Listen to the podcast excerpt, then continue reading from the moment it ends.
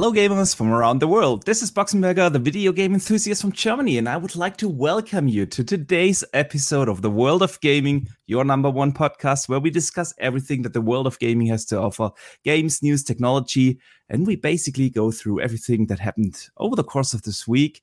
And as always, I want to remind everyone in the beginning that this podcast is also available on Spotify, Apple Podcasts, Google Podcasts, all the good stuff. So if you want to listen after the fact, you can do that not just here on YouTube, but also via a podcast service of your convenience. And for those who do listen audio only, I always recommend to check this show also out on YouTube because we have an awesome live chat here each and every Thursday with the best community. And I already see a lot of familiar names here in chat. Welcome to you guys.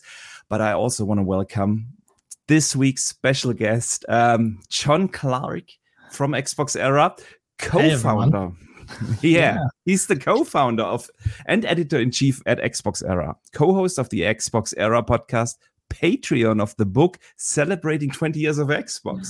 And one lucky guy, because he gets to interview Phil Spencer himself in only a couple of days uh, for the 100th episode.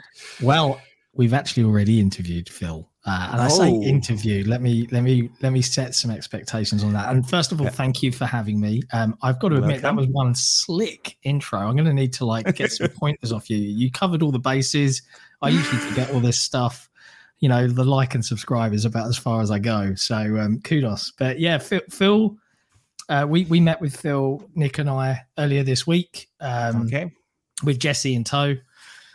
Uh, it's a pre-recorded segment. I would not describe it as an interview. This was more Phil uh, seizing the opportunity to congratulate the XboxEra team on 100 episodes. So he he came right. in and hung out for about you know 10, 15 minutes, something like that. So, but that will be in the episode this Saturday which is really cool. I mean, it was what which a, is, what a privilege. Which is absolutely, absolutely, and big congratulations also to making it to 100 episodes. Um, well deserved. How are you feeling about this?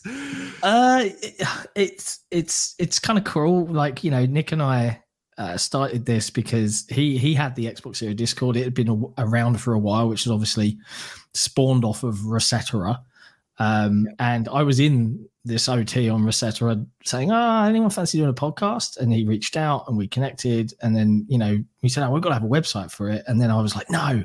let's go big or go home. And so we went big. and now, two years later, 100 episodes in, um, I mean, the growth we've seen in terms of, of, viewership and, and the maturity of the site and launching our own community forum, the fact that Phil is a, a member of that forum, reads that forum for feedback. Um, interacts with the community, posts. It's it's something that we did not plan for. Um, it's extremely humbling to to kind of be given the the opportunity to help uh, guide the community in this way and provide a platform for everybody to come together. Um, and uh, you know, I've said it before on, on, many other shows in many other formats, but the, the Xbox community is one of the best because of the way everybody, you know, from content creators to podcasters to, you know, YouTubers, everything that you can imagine, the whole smorgasbord, even the journalists are helping yeah. lift each other up, um, yeah. and and and giving everybody uh, you know the sort of push that they want or need. And it's like that rising tide lifts all boats. And i feel like it's just a it's a really great community to be a part of. And i'm super proud that we're giving a place to go and chat about things so yeah it's, it's really cool yeah. and, and, appreciate you inviting me on it's really nice to be here well, thank you for taking the time out of your busy schedule to be here today and yeah you said it so well this is is the awesome part about this community and it is something that also surprised me when i started uh, doing content um, that that in this Xbox community, people don't see you as competition, but as as as a partner. To yeah, to we help each other out. We talk um, beyond the stages and in the DMs and everything, and people just help each other out. And that is, like you said, is so so awesome about this community. And again, big congratulations for this big milestone on Xbox uh, era. This is well deserved. Um, fantastic site you have over there, a great community and a, a, fantastic podcast. I usually listen to it every Monday morning. Uh, cool. That's my so by my I, I uh, drive by bike to my work um, oh, on nice. Mondays, and that's always when when I listen to you and Nick. And so I'm I'm excited to have you on here today, and we have some awesome uh, things to talk about today. Uh, we will talk, of course, about Microsoft being the highest rated publisher in 2021. We will talk about a new Xbox codename that has been spotted. Um, We will talk Mm. briefly about the state of play, the chip shortage. We have some updates on that. Um, xCloud, Perfect Dark, Redfall. There's so much going on. Even though the big news are missing, um, there's still a lot to talk about. So um, I can't wait to do that with you today. And before we do that, uh, I want to start this show always with the talk about the games that actually came out and that we play.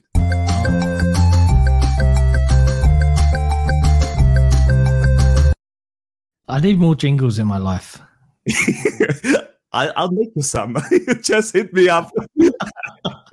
I need more of this. Like I need a soundtrack to go on. I'm walking around just like cleaning up or something like.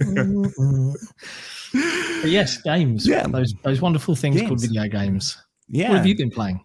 I I just finished the other day Horizon Forbidden West.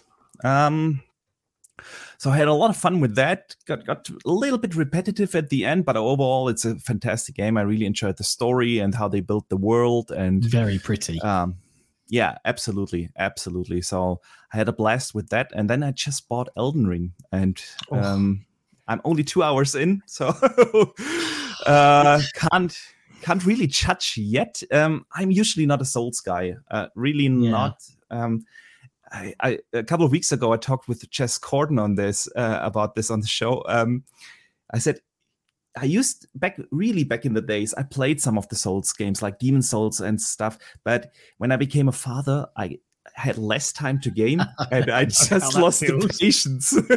so yeah, I, I, it's funny. The FOMO is really getting to me. Um, Yeah. because I've you know I've had so many people that you know are not traditionally Souls games, but I know I know who I am in my heart, and in my heart I know that I it doesn't matter how revolutionary it is in its in its freedom of its design. It's an open world game that's huge that I will bounce off of because I just ain't got the time. So um, you know if if it arrives on Game Pass at some point, if someone throws me a disc or a code, I, I'll certainly install it and happily dabble. But you know, I'm just going to let the FOMO pass me by and try and resist as best I can, um, and not worry about it. Um, I haven't been playing much beyond that, to be honest. It's been a very, very busy, odd week. Um, a little bit of Halo Infinite because I'd like to get my multiplayer kicks in, Mm. um, but it's a tactical Slayer orientated pass this week, and uh, eh, it's not my favorite game type. Although I like Mangler starts, that's that's pretty fun. Um, finished off the Sea of Thieves stuff. I know they've just launched their new fort related content today, so that might go on the docket for tomorrow evening um, if I can get around to getting online. Um, but other than that, I've, I've got Guardians of the Galaxy that's definitely getting played because I know that arrived on Game Pass yesterday. Um, you haven't played that? haven't played it, no, Oh, no. oh, you're in for a treat. You're in yeah, for a well, it was a Square Enix game from a Western developer. Yeah. It was probably going to come to Game Pass. I made the right call in waiting. It's not going anywhere. It's a single player, so I'll, I'll definitely play through that. I think this this coming week. Yeah, the, I, I, I, uh, the Guardians of the Galaxy game was probably the biggest surprise for me in 2021. I did not expect that this game is actually going to be fun because of the way how they showed it. Yeah, um, it, it looked for the first awful. time. Oh, It looked awful. and um, so I didn't buy it on day one. I bought it in a sale at the end of the year, and um, I had a blast with it. The writing is really Oh. funny. the The combat is good. The story is great. So you're in for a treat. Excellent. No, I'm- I'm looking forward to it. It's been a while since I've sunk my teeth into a, a, a really, you know, lengthy, meaty single player game. So I'll definitely uh, enjoy that. And the soundtrack looks great from the snippets I've seen, which is often key for a Guardians of the Galaxy kind of title. So yeah, definitely looking forward to playing that one. Awesome, awesome. Well, um, so before we move to the uh, news of the week, I just want to read a brief super chat from Tronty J, who sends in ten dollars. Thank you so much. And he says, "Hey guys, we should play Elden Ring sometime. By the way, hope Xbox makes a handheld and a streaming stick bundle it together for four hundred dollars."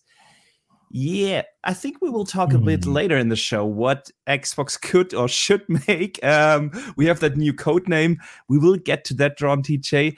And I agree on Elden Ring. Let me just figure out how to actually play the game. I started the first two hours. I had no idea what I did, so I had to read through um, through a guide uh, from Season Gaming great guide to to get started.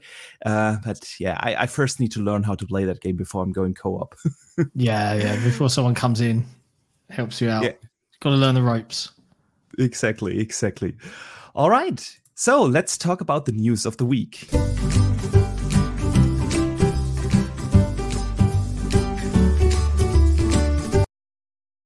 See, that one's way more jaunty. Like that, that one was more like the other one was like really yeah. like beat driven. This, that one was kind of like ah, everything's okay. It's the news. Yeah, it's, the news. It's yeah, the news. because sometimes the news, you you know, you never know what what the news bring. but we, yeah, but we start with some awesome news. Um, Microsoft uh, was Metacritic's highest rated publisher in 2021 uh, with an average um, score of 87.4. That is not just the highest um, rated publisher in 2021, but the highest right, right, uh, rated publisher ever from Metacritic in a single year. They had wow. 10 products published um, by the Xbox Game Studios um, that were reviewed in 2021. Um, five games released over the different formats, and the average Metascore again was 87.4. And Blimey. that's and the first time, according to Metacritic, any publisher has reached a score over 85 um, since they started that thing 12 years ago. Wow, Jon, that's pretty impressive. Right? Well, I, I, think it's a good indicator of the journey and the path that Microsoft as a as a gaming platform is on, right? Because I think all all Xbox fans, like genuine, let's call them Xbots just to get the fanboys yeah. going, right? all of those guys. They have been, I think, incredibly patient. You know, uh, especially between sort of 2016 maybe even 2015 to 2018, something like that. When when up until this, the One X came out, there was very much a case of wait for this and wait for E3 and then wait for you know Gamescom and then wait for Game Awards and eh, you know we've gone from five studios behind that platform to well following the successful closure of the Activision deal 30 plus right all yeah. focused on making content for this community and uh I did not see that happening, and I don't think anyone else did either, right? And uh, it's a tremendous kind of uh, props to to Phil and the leadership team Absolutely. at Microsoft for actually realizing that vision. But I think it's also the fact that they had a vision. The Xbox One came in, it did not have a vision that resonated, but they they really went back to basics and they focused on the things that I think the majority of people that actually play video games and love the medium that it is really care about. No gimmicks, no frills, just power and good games. Yeah. And that is starting to pay off. So I wouldn't be surprised if this isn't the first time we will see Microsoft winning and, and having this accolade. Having said all that, uh, if you're ever on Twitter posting Metacritic differences between two completely different games and and throwing out L's, you know, yeah. go and reassess your life. Go touch some grass. That's all I'll say. I'm not I'm not looking to cause conflict, but you know, one one man's 70 out of 100 is another man's 95 out of 100. Gaming is subjective. Good yeah. games, bad games. There's, there's always something for everybody. So I don't like the reliance too much on that green box or the amber box or the red box. Um, but regardless, I think it's a really good achievement and an indicator of the quality that Microsoft are now really finally starting to get towards. They're not there yet, but they, they are getting there.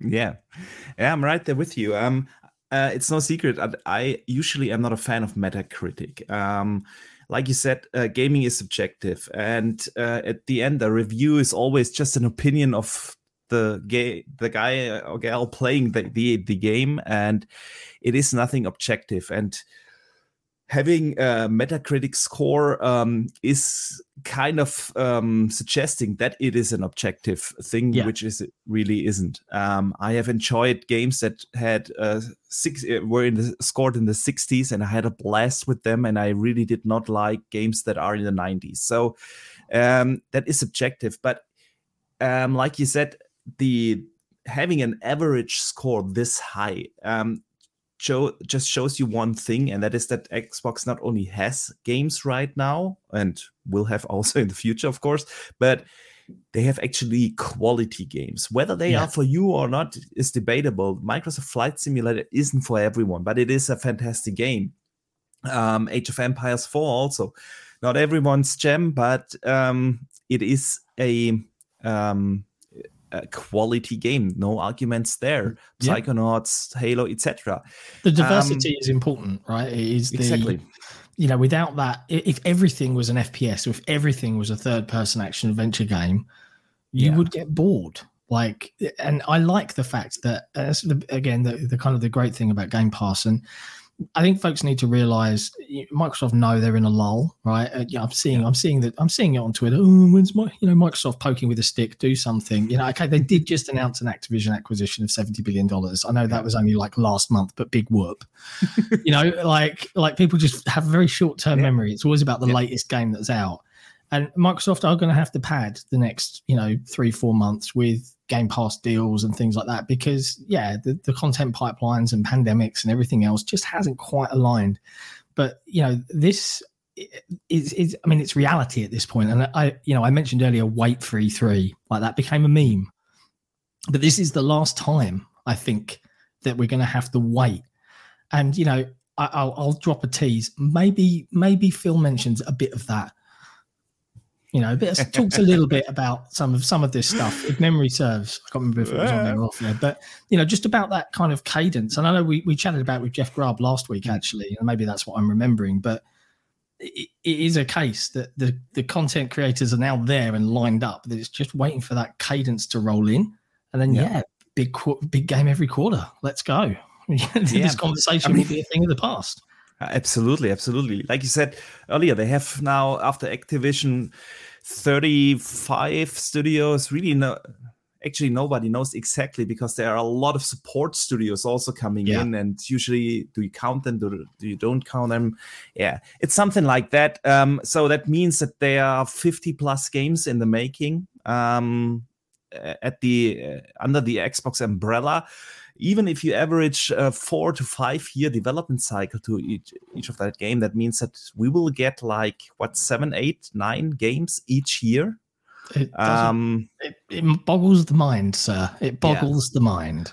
Exactly, exactly. So I'm I'm with you. Um, I I still think um, and we will talk about that probably also a little bit later uh, in in regards to another topic. But um, uh, co- the communication uh, in terms of games is is only to, to have one uh, event a year is is not enough if you have that many games i think they could do a better job by having smaller events um, over the year two three other events um, but smaller things but still, um, like you said, there were big news at the beginning of the year. They blew everyone's socks off, and now only yeah. a few weeks later, everyone complains about not getting uh, the news. Um, still, Microsoft has a full, uh, really full pipeline, and it's exciting. Um, and that Metacritic score just shows you that yeah, it's not just about the amount; it's also about the quality, and that is what I appreciate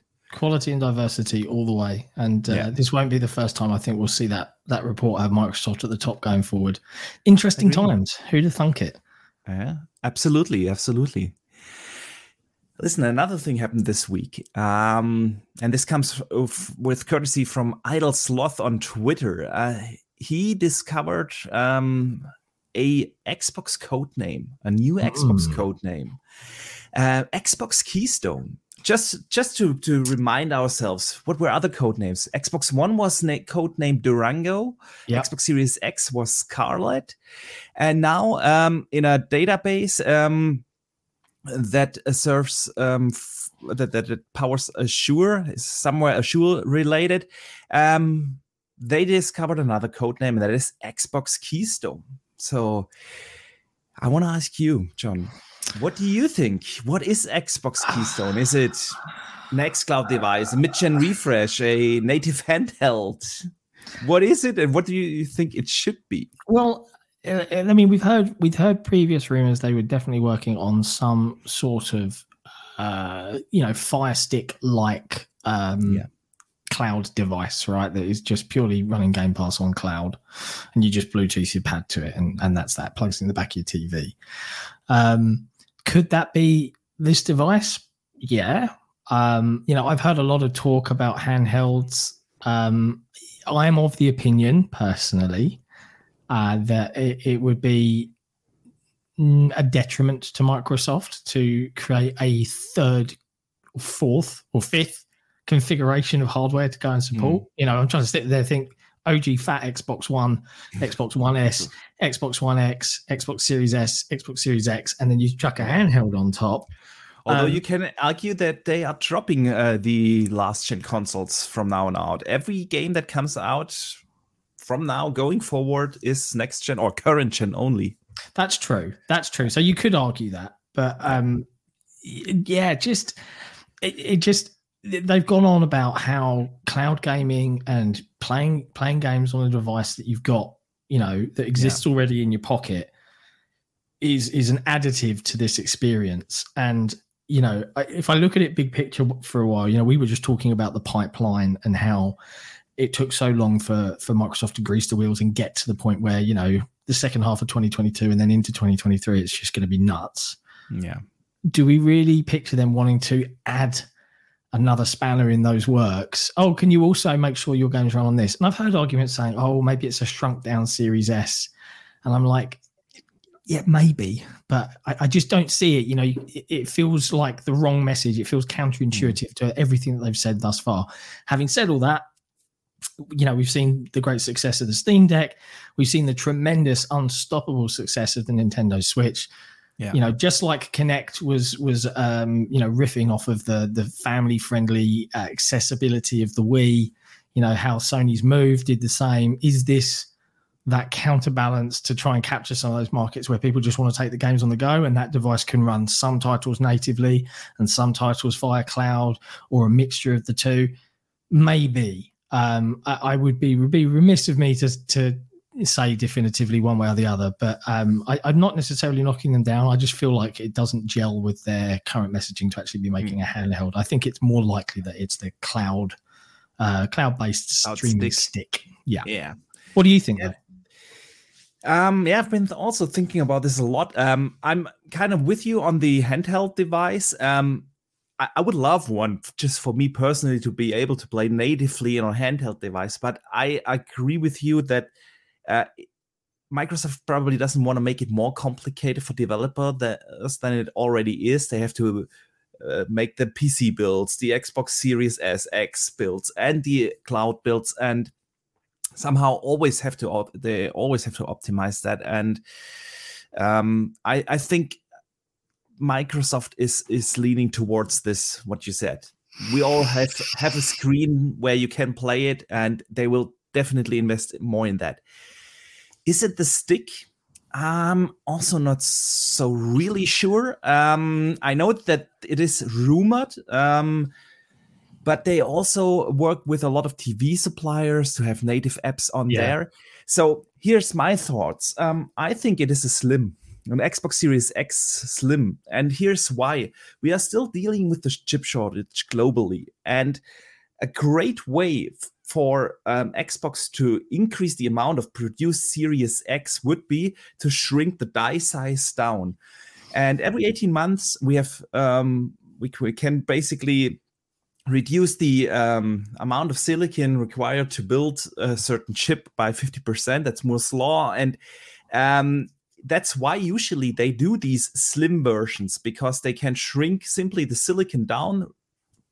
Usually yeah, it's a cost-driven issue. Yeah, bring the cost down and sell it to us at still at the regular price, and then course, um, it's it's it's cool. But in this case, um, I think um, it is in their own interest to really move um, towards smaller die sizes, and with that, of course, to an Xbox Series um, Slim. Um, so that that's basically what goes through my mind. Yeah, I, I, don't know. I think there's a part of me that thinks it's a little too early for a for a slim, like because of the chip shortage. I'm almost like, you know, is that going to just alienate audiences if it's the same in terms of power and output, but it's smaller than the the the black box? Is, is I, that? Yeah, that's that's I don't know. Good point. I mean, but on the other hand, the, the Series X and S uh, turn two this year we don't know whether whether and when um, Xbox Keystone come out, and it's not um, that uncommon that after three years you get uh, the first iteration. Look at the last gen, the PS4 yeah. Pro came out three years after launch of the PS4, um, and in this case we are not talking about an enhanced console, just a, a slim um, especially with that in mind. So this is this is what goes through my mind. But I want to hear from the chat. What do you guys think? I will put a poll in there. I want to hear from the from the chat. Um, what what do you guys think? Um, the name Keystone is is interesting. Keystone, yeah. you know, like that the cornerstone. I'm like, oh yeah, okay. That, that name is quite evocative because it's like, oh, the, mm. the linchpin of if it was Operation Linchpin, you'd be like, oh, it's the the keystone of the operation. It's got to happen, otherwise nothing else succeeds. So maybe that's why the name's there. So it does it does cause a certain amount of intrigue. You know, like the Series S was a gamble that Microsoft took that initially everyone was against, but I think has proven itself to be fine because yeah most people don't really actually care especially if they're kids what resolution their games are running at um, yeah. or, or how pretty it is. You know, just that it runs well and works and is fast, then they're happy. And, and for 250 quid in the UK, yeah, it's a no brainer. It's, it's, a game. It's actually box. a no brainer. Yeah, I have a lot of friends actually that are usually more PlayStation guys because you know here in Germany the PlayStation dominance is reigns supreme. Yeah, insane. Um, and especially with the value of Game Pass and. Uh, just a few weeks ago, the Series S actually was on sale for 289 uh, euros here, um, which is, is really a bargain um, in combination with Game Pass. Um, and I, I, know a few people that that just use it now, um, and they all hook it up to a monitor, so they PC monitor where yeah, they usually 1080p, 1440p. Um, it's perfect. It's a perfect match. Yeah, yeah, that makes yeah. sense. I think a lot of people are doing that. Like my little boy's got my old series, uh, old series. Damn you, Microsoft naming conventions. My old Xbox One X, and uh, I was up there with him, and it was going, you know, it was like jet engine, and it's struggling to run things like Minecraft, and I'm like. God, I you know I've been spoiled by these silent, whisper quiet, super fast Consoles. SSD machines, yeah. and I'm like, I've got to get you a little Series S, mate. Like I've got one in here. I've got my Series X out in in the front room because I've got the the better supporting telly out there for it. But mm-hmm. yeah, I, I, think I'm going to have to invest. Maybe I'll get just another Series X and give him this Series S. I don't know. I'll figure out a way. I'll find a way to make it all possible. Yeah, yeah. I'm I'm thinking actually about a Series S in the living room um, because I usually play it down here in the basement in my man cave, and also I come here down with my kids, of course, uh, because all the consoles are here. We have a good setup there. Um, but it's something different to actually game in the in the living room. Um, so yeah, yeah. Let me briefly go on. Yeah, yeah I, saw, I saw the super chat coming. Yeah, exactly. I just want to catch up on a couple of the super chats because they are topic related, and I want to want to mention them right now. Adron J sends in another five dollars and says, uh, "It can't be a refresh because it's hard already to get a Series X alone. It's probably what I suggested." Yeah, I, I don't think it's a refresh. Um, in in the terms of it's a Series X Pro or something. We are definitely um too early in the generation for that. Um, but again, the slim would only make sense is, and help in the chip shortage. So we shall see. Dave Ramos sends in $5 and says, Keystone definition, central stone at the summit of an arc. Does not sound like a size reduction. Instead, a last piece to a large plan. Yeah. Uh, the name itself is very, very interesting keystone Definitely. sounds sounds important and i'm very curious as to what it's going to end up being maybe we'll yeah. find out in, in whatever the e3 we get this year yeah yeah they said they have um, a lot of news for this year planned that are not just uh, game announcements so mm. Yeah, definitely interesting. Interesting. so let's look at the poll in the chat. Uh, what do does the chat think uh, the Xbox Keystone will be? Um, 19% say it's a handheld. 69% say it's the streaming stick. Only eight percent think it's the enhanced console, and only four percent agree with my suggestion. It's a slim console. uh, just closing. can't win them all. No, I. yeah, it's definitely interesting. Um, and I mean, the, it it the the Xbox hardware team is there, um, and they have to be working on something. So um, Well, they're not just sitting around and doing nothing for years. So It's it's worth mentioning that console design, new hardware design, usually starts five years before you see it actually for Yeah. the first time.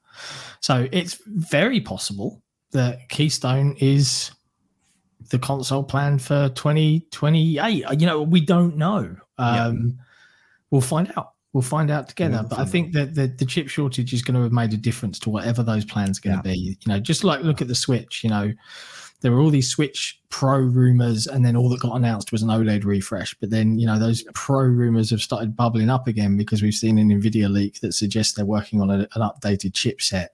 Yeah. Um, so, oh, maybe that is the case, and it's just the facts of pandemics and, and chip shortages and all of this sort of stuff has culminated to this general kind of like, oh, everyone hedging their bets somewhat because it's a risk to go out and pump out new tech and then be like, oh, no one can buy it because we can't make enough of it, or you know, the economy's gone terrible, which it has. You know, everything everything is very tenuous right now if you're making a product. So um, I think there's probably some hedge betting going on. I couldn't agree more. And while we are on this topic, uh, there is actually an update on the chip shortage situation. And this comes actually from um, TSMC's vice president. Now, I hope I don't butcher the name. Wang Chiang Mai. Or, so, or something like Close I, I apologies. close enough. Close enough. TSMC is the Taiwanese semiconductor manufacturing company, and it's the company that manufactures all the chips for AMD and with that also uh, all the consoles um actually i've been there years ago year many years ago uh, when the xbox one was still uh, in production. And um i've seen that line where they made that chip uh that was like eight years ago nine years ago. Oh, Anyways, she says, yeah, we're getting old. she says um, that that she expects that the chip shortage is continuing for multiple years. She's not expecting uh, any changes before 2025 or 2026. Blimey. That doesn't sound great, does it? No. and I think this is uh, goes very well in line with what you just said. Um, it's uh, probably Xbox, Sony. They all had that that plan for slim consoles, mid-gen refresh, whatever. But a lot is changing, not just because of this uh, shortage. Now we have also a lot of other things like the pandemic, and of course now.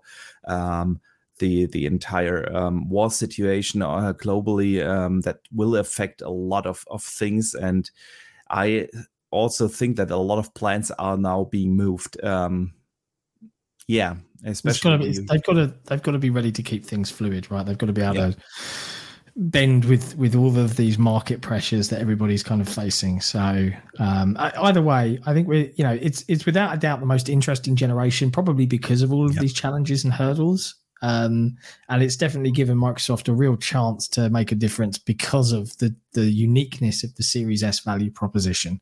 Um, I bet there are a lot of people that are very glad because when we remember right before the launch, there was a will they, won't they? No, of course they won't. Oh, it's going to hold the generation back, and it's proven that it's it's not really Yeah. because it's the same stuff. It's just tweaks down. Um, Yeah. and yeah, I'm very glad that they did it. I think it's a really good way to to get more people playing the Xbox games that are out there and and having a bigger and wider community. Absolutely. Um, it is a fantastic entry point. Um, it is also, especially when you consider the casual gaming market, uh, a fantastic product. And um, we've seen that it's not holding anything back. Um, I've said that actually uh, before the launch in a couple of videos I did um, that if one thing is holding game development that back, then it's always the lowest common denominator, and that is in this case uh, always the minimum specs of the PC versions of these games. Yeah, So that's what what is holding anything back, and not the series. all about S. scale. All about scale. absolutely, absolutely. All right. Um, good talk. Good talk. Um, listen, um, I have Jon from XboxEra on, and one day prior to that, State of Play happens. so uh, I want to briefly touch on this. Do you do you have a PlayStation, by the way? I actually don't know. I don't. I don't have a PlayStation. You know, uh, it, it's it's one of these things. I mean, and you mentioned it earlier. When, when we when we grow older and we have kids, we find we have less yeah. and less time. Um, so I, I'm very much in the in the PC and Xbox and dabbling in VR camp. Um, we've got switches here in the house as well. Um, but the, the, PlayStation, the thing is, is that more and more of the games that come out for PlayStation, particularly, are especially their AAA stuff, is focused on these really lengthy, arguably all verging into this guided, yeah. open world, third person action adventure game. And I, I, I used to love that genre, but the older I've got, the more grumpy I've got, the less time I've had. I've started to love um, and you'll you'll find this in terms of what I usually end up reviewing as well. Is I love games that try and use the medium in a way that is entirely unique, right? And and you could someone would say, "Oh, Jon, The Last of Us Two is this cinematic masterpiece that," and I'm like, "It's it's it's a film as a game." Right, that, that's just my opinion. I haven't played it, right? So I can't. It's just when I look at it from an outward perspective, I'm like, it is it's telling a story through a game and there's ways to do that but if it, the majority of it is cutscene based it doesn't hold a huge amount of personal interest for me because the interest for me in the medium is its interactivity where mm-hmm. i'm i'm driving the story forward personally not watching events play out with yeah, qtes yeah. to define my actions but it's my choices and there are games that i think are, are hugely unique that do that kind of thing. You know, like Nick and I often harp on about Bioshock, you know, that would you kindly moment. That is a normal game doing normal things, but then it's using the facts of how game design works. Go here, do this, go here, do this. And then mm. boom, throwing you this plot twist just via the narrative that was mind blowing for everybody at the time. Um, things like Batman, I think it was Arkham Asylum, the first one, where the yeah. game looked like it crashed and you kind of freaked out. And then it was like, oh, no, it's the game playing yeah. around with the medium. Ta- uh, two brothers, Tale of Two Sons, where it uses the control scheme to push that emotion up when you realize mm-hmm. that you're controlling both states. All of those kind of little things are the games that kind of speak to me nowadays. So I often review smaller indie titles that try and do something a little bit different, like Genesis Noir and stuff like that.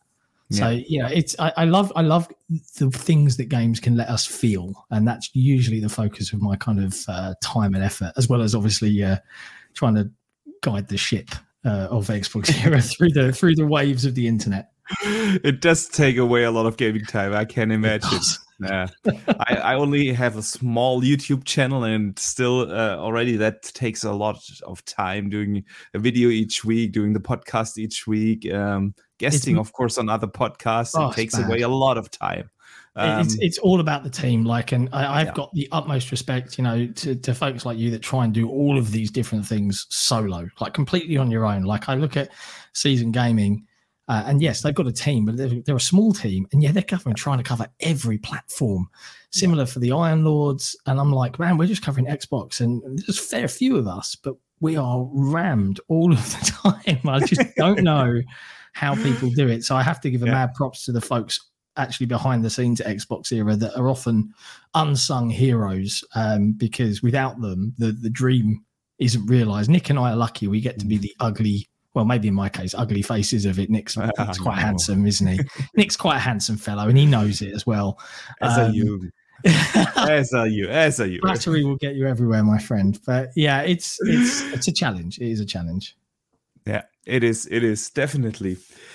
Okay, so you probably didn't pay too much attention to the state of play yesterday. Um, let me run you through it uh, briefly because um, there have actually been zero Sony games. Um, it was mainly carried by Square Enix games yeah, and uh, four or so. an Xbox game or a Microsoft game, better said. Um, so they have shown Forspoken, got a new trailer. Um, Square Enix announced an action RPG, uh, Val- Valkyrie Elysium. Capcom announced a new dinosaur game. It's not Dino Crisis. Um, Sorry, Joe then, Yeah, I've seen the the, the community's favorite um, is actually in a, a line with my favorite showing, and that is the Turtles collection. There's a Cowabunga uh, collection. Yeah, a lot coming. of people are very happy to have seen that. Yeah, Um, the Cowabunga collection. I think I've got a great name for it as well. It almost sells itself. Um, Yeah. I did see a bit on Exoprimal, um, which isn't Mhm. obviously the the Dino Crisis that certain folks wanted. Yeah. Um, what was interesting was I saw so many people reporting Exoprimal as as PlayStation only, and it's not. It's it's coming to the Xbox Yeah. too. So, um, you know, I think we had DioField Chronicles as well. Um, yes. yeah, And we had a new trailer for Ghostwire Tokyo. Yes, yes, which Yeah. we will get to enjoy next year. Yeah, exactly. One year later, hopefully. Yeah. Um, I, we will all assume that it's a one-year uh, timed exclusive, um, but I still have in my head the Final Fantasy VII remake thing. Everyone assumed it's a year. Now we are two years later, and uh, we still have not uh, seen that game on the Xbox platform. So Yeah, Yeah. well, it's two years in April, I think. in April, yeah, I think in so April. maybe yeah. you'll suddenly see something appear at that point, or maybe it will come straight to Game Pass. If I were Microsoft, that's what I would do as a big Yeah. apology for not getting exclusivity on it. Um, yeah, I mean, it, there's a whole conversation there around the the the the buying of exclusivity of titles, but you know, we'll let it slide because I'll probably end up going on a minor rant. oh, I, I would love to hear that. I'll give you my th- thoughts are uh, really briefly explained about this. When I think about uh, the, the whole conversation, does Xbox need more third party exclusives? I say, actually, no. I want them to spend the money to get more games into Game Pass because I personally, I don't have a benefit from Microsoft keeping a third party game off of the PlayStation platform or any other platform. I don't have a benefit from that, but I do have a benefit if they bring it to Game Pass because then I don't have to buy the game. So I'd rather have them spend the money on on um, Game Pass day one games, for instance, um, rather than um, third party exclusives. So Yeah, and and hey, uh, I completely agree with you on this one. Um, I would rather the investment going to Game Pass, I, and I would argue, you know, if you look at how games with gold's kind of ending up nowadays, that is Yeah. where the focus is, right? Yeah. They've got a big budget there to to pump and secure content for people that are subscribed, but the whole. I, I the, the rant I have, and it's you know it, it- there was actually a really great article written by um, one of our community members who did a did a post on ResetEra and it kind of went on Twitter and then went viral. Um, and he he kind of fleshed it out and it's it's really about this this kind of um approach from the media where you remember the backlash to Tomb Raider 2013 yeah, uh, not Tomb Raider 2013 Yeah, the Rise of the Tomb Raider Rise of the. Tomb Raider 16. Right. That is thing, yeah. Microsoft doing exactly what Sony has done with many, many originally multi-platform games. And when Sony do it, it's like, oh, good for them. Yeah. And I'm like, did I miss a meeting? Yeah. Did something happen and no one tell me? Why why can we give one reaction to one? And it's purely because they're the platform leader. It is just Mhm. accepted. Um and when the lesser favored console at the time did exactly the same thing and you know and arguably was forced by the relentless backlash to be really clear on it and actually you know if you're comparing it to final fantasy 7 and it's bizarre like is it ever going to come? We don't know because they're not allowed to actually say. They were forced to Yeah. kind of like yeah okay guys it's only a year chill out. Um and i just find that really odd. Um and i wish the media would kind of be like a little bit more huh maybe we should kind of either treat them all the same or admit that you know there is a small amount of of bias in in how we view it because we prefer one platform to another. And to suggest that all journalists journalists are uh, completely objective i think is a bit of a fallacy you know. Hey guess what?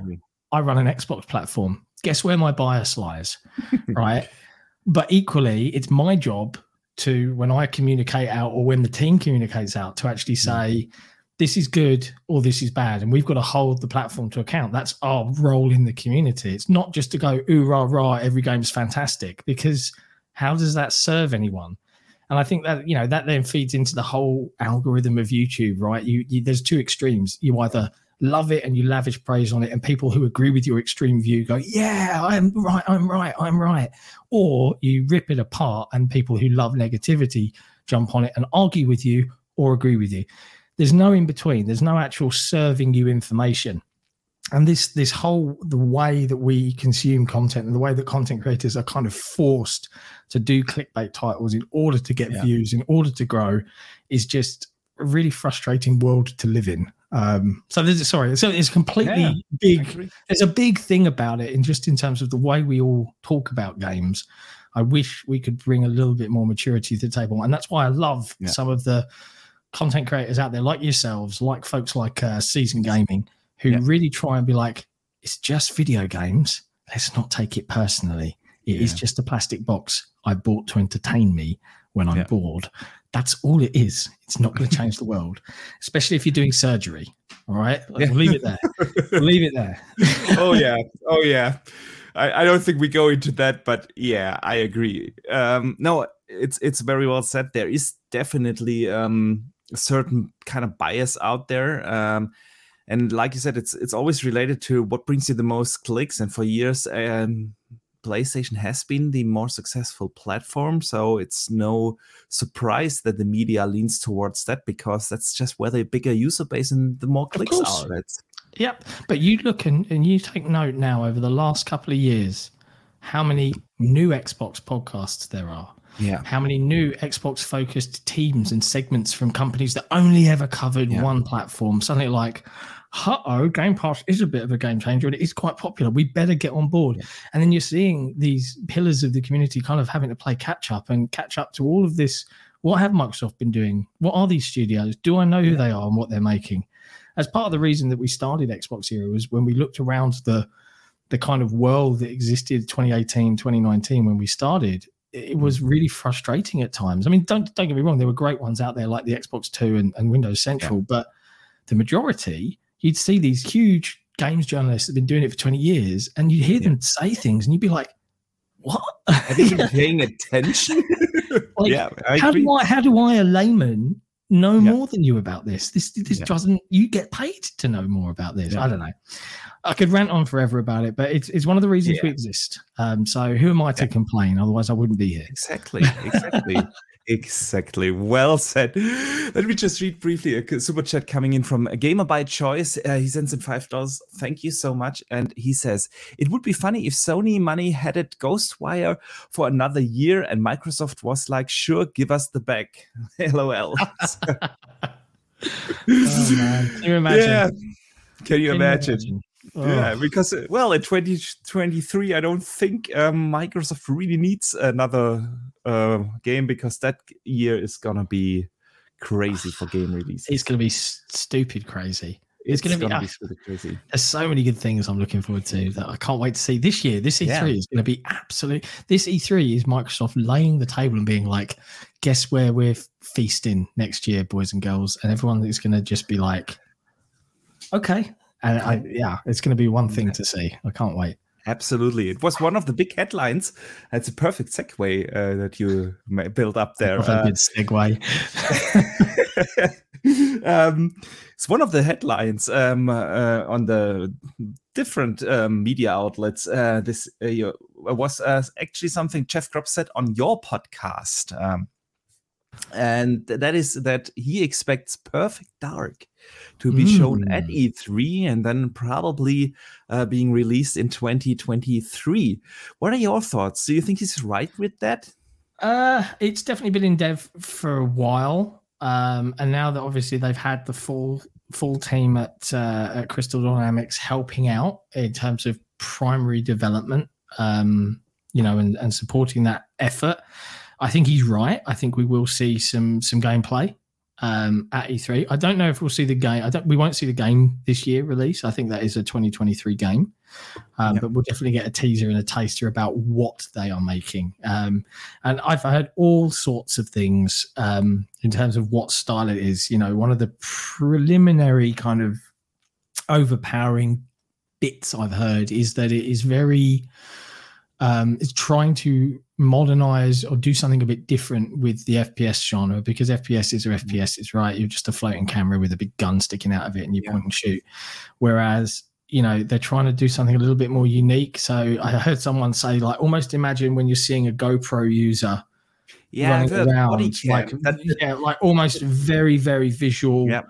very visceral, very. I hate that word uh, so a classic buzzword that is, but very, you know, like almost mirror's edgy style vaulting mm. and and movement and and freedom of, of of exploration around whatever the games worlds are.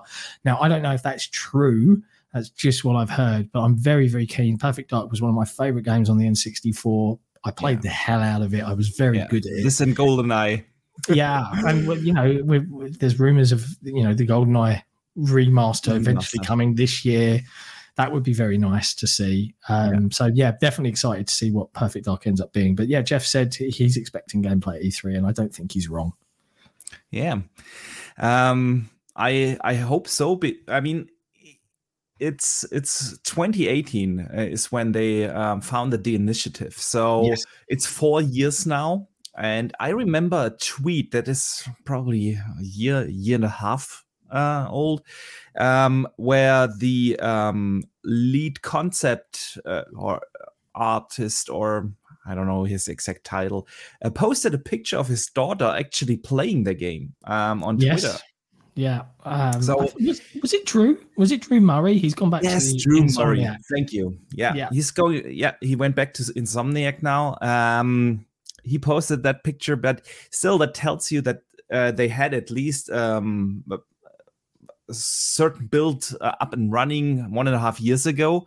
Um, so I wouldn't be surprised that now, after let's say around about four years, E3 this year is four years for them. Um, the game is at least exactly, a, and that is a, brings me up to a question I wanted to ask you.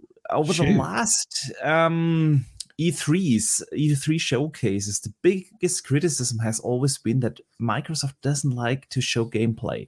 Most of the trailers have been CGI trailers, and even in the lead up to the launch of the Xbox Series X, they didn't show much gameplay running on the console. It was actually five days prior to launch when we um, saw hmm. for the first time Xbox Series X gameplay. 10 yeah. days prior to launch, we saw Xbox Series S gameplay. So do you really think Microsoft is going to change that this year? Um, oh, and that's a really good question. Uh, so I think there's a couple of reasons you see stuff like that. One is um, if you look at announcements like Fable. Yeah. Just or, or, even if you look at the Elder Scrolls announcement, right? Elder Scrolls yeah. Six, which isn't necessarily or wasn't at the time a purely Microsoft announcement, but it is now. They didn't show you much beyond the fact we are making this game. Yes. And one of the primary reasons you get things like that, it, serves two purposes. One, it allows you to openly recruit for talent because you can say what you're working on instead of having yeah. to interview people under NDA. And two, it lets oh, excuse me, just knocking stuff over on my desk. It lets um, it lets the community know that particular genres or IPs that they absolutely adore are coming back um, yeah. and it gives you a, it gives you a positive PR buzz. So I think there's a time and a place for CGI announcement trailers. With regards to the specific criticism of of how they launched the Series X, I get I get the community's reaction on it, and I don't want to play you know Microsoft Defense Force.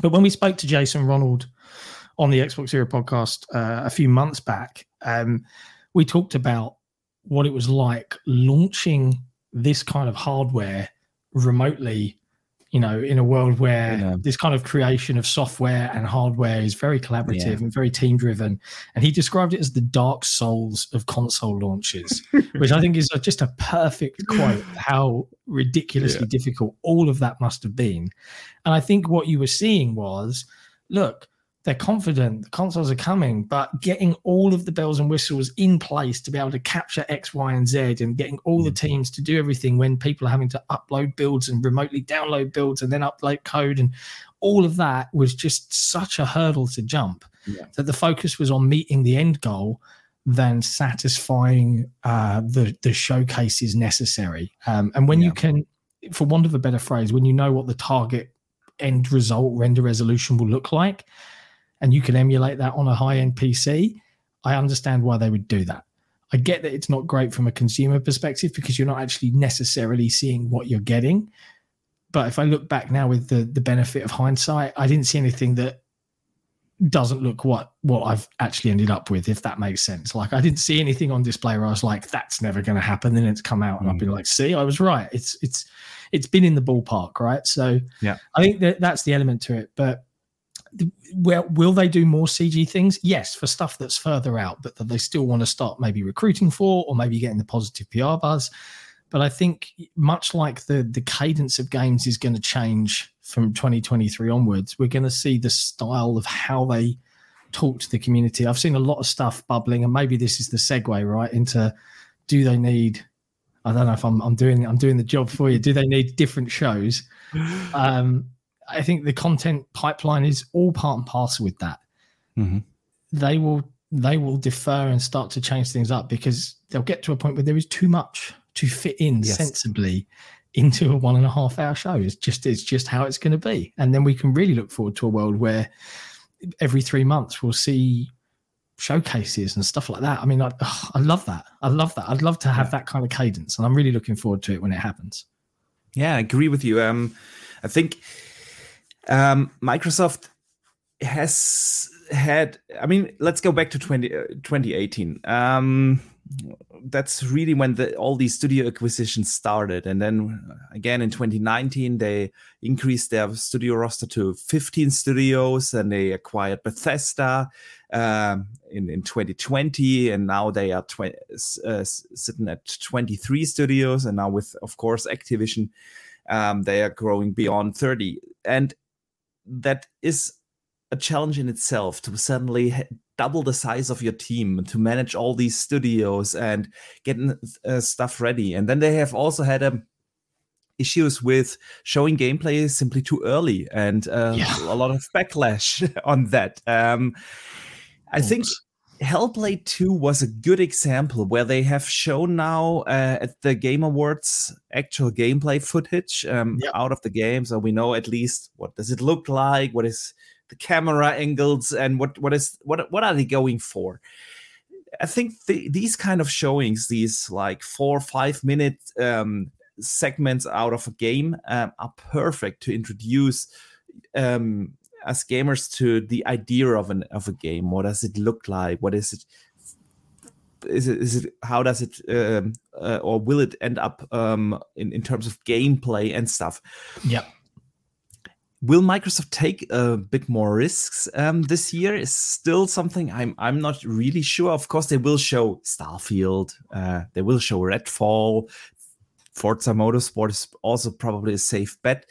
Um, but I think what you have said is what they are looking for. Um, these smaller shows, 20, 30 minute events every three months or so, where they can better introduce um, uh, these gameplay elements, and then they will use these big shows, the the big E3 event with CGI trailers and more this um, yeah. hype. Um, this is the the roadmap. This is the pipeline, and then um, give the games the respective um, time because you, this is also another thing. If you take like ten minutes uh, gameplay segments in an E3 show, you can only show what like six, seven, eight games. Um, yeah. And they, like you said, they simply have too much. So yeah, I do hope that they will end up with these um, three month um, cadence for smaller shows where they actually show gameplay. But yeah, they, have done a they've done an ID@Xbox. They've just announced one for some point in the next coming month, I think. Um, yeah, and I love those because I love smaller indie games anyway. But I, I think that there's a couple of things there as well. Is that Microsoft? I don't know who's in charge overall of the type of marketing that they do for games. But I am. I mean that that on top of the marketing, Aaron, they, I suppose. No, uh, there's actually one guy above Aaron. Um, now I'm blanking on the name. He used to work for Netflix. Um, oh, uh, I know who you mean, and I'm trying to picture the name. Uh, it will come to me. It, like I'll suddenly shout it out in 20 minutes or something.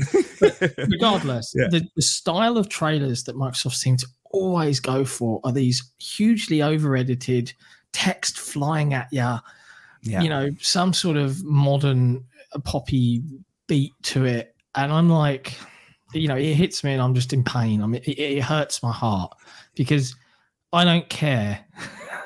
Show me 10 minutes of someone just like look at how Rockstar do it or yeah uh, or any any kind of like more like I don't want to I know Cyberpunk 2077 didn't launch in the best state, but when they do these walkthroughs of the world and the systems, yeah. how you interact, that's the stuff that I would argue is super easy to record. You know, any YouTuber worth his salt would be like, just play through the game and record bits and just narrate. Easy peasy, especially if you're one of the developers that made the stuff, or you get someone to write a script. But those kind of videos, hey, we're going to do this. And, you know, whether it's an Xbox Direct, whatever, and you have a 10 minute, 15 minute segment where you just do a mission in in a yeah. new game that's coming and it, you just get a feel for how it's actually going to look and play yeah. that's what i would argue the majority of this audience actually want to see save the poppy trailers with all the text flying at you showing off features and being cool and trying to be funny yeah. save that for tv save that for mm. for youtube ad yes, rolls. advertise. It, yeah. it should not be on the main stage of E3 because gamers are, are the primary audience and that's not the style of the content that we actually yeah. want. I know I'm generalizing, but I feel that that is pretty close to the mark. I, I agree with you. I would say give us five, ten minutes of gameplay and let the developer probably talk over it, explain a little bit. Ah, we see here an early mission and blah blah blah. Yeah, um, that is the kind of content. With this, we get the feeling. Okay, this is how the game plays. This is how it feels. This is what what I can do in the game. Um, I agree here. Let me read a super chat briefly from Gamers Watch. Five pounds. Thank you so much. They say, uh, by the way, awesome guys. Shout out to, to you guys. I love the podcast. I've been on, on their podcast as well. Um, it's an um, experience. It is an experience. It's something different. I love those guys. Yeah, absolutely. Uh, they say, uh, are there any big surprises you expect to see out of E3? My dream scenario is Gear 6 on Unreal uh, 5 gameplay. Bring shown, bring shown any dream E3 speculation. I don't think you'll see. I like you 6. go first. yeah, I don't think you'll see Gear Six at E3. No, I'm sorry no. to burst that bubble. You might see a tease for what their their smaller project is that, that mm. they've been working on. Um, but yeah, Gear Six I think is is not not really far out because I think the, the team at the, the coalition are, are pretty efficient, but I, I don't yes. think it's coming yet. I do know. Do I know? I am a firm believer in one surprise, but I'm not going to say it because I've been sworn to secrecy. Um, but I'd be very. I think that I think the community would be ecstatic to see it, and I've heard that, that it's actually real for once. So okay. I'll, I'll, leave that there because I've been, I've been told I'm not allowed to say, and when I'm told that, I, I follow that, Nick's instructions we, we very to, clearly. Absolutely, absolutely, we gotta respect that. Uh, and yeah, for me, uh, I would love to see since since I'm a big RPG fan. Um, of course, and I said Starfield is probably already given. Uh, would be surprised if that wouldn't be shown. Uh, I want to see Avowed. I want to see Fable. Um, I think both of those games uh, could be in a stage where they are actually able to show something. Let me give you an example Fable. You know, when we had the first rumor of Fable, the Fable reboot being made? 2018 Eurogamer, I think. Uh, way earlier. Uh, it was in January 2017. We heard that the IP was given to a uh, British studio. Uh, That was the ah. first time. So that's more than five years now. Um, and I really appreciate them um, taking the time as long as they need. But I think after five years plus uh, in development, um, and I mean, of course, a lot of that was pre-development and prototyping and stuff. But um, still, it should be that there should be something that you can show. So I don't think that's yeah, it's not outside the realms of possibility. I did hear um, that the the the Fable team had some hiccups with technology uh, in terms of what they were trying to do with it, and obviously, I think what I've heard is now that they've settled on Forza Tech being yeah. the Engine engine, the same engine that you you see powering the open world beauty of yeah. uh, Forza Horizon Five is what's powering Fable. Um, I imagine that some of those hurdles were probably building in uh, rigging systems for for stuff like character animations and things like that. And we've seen some elements of that in terms of like the, the stuff you can dress your drivatar in and, and bits and pieces.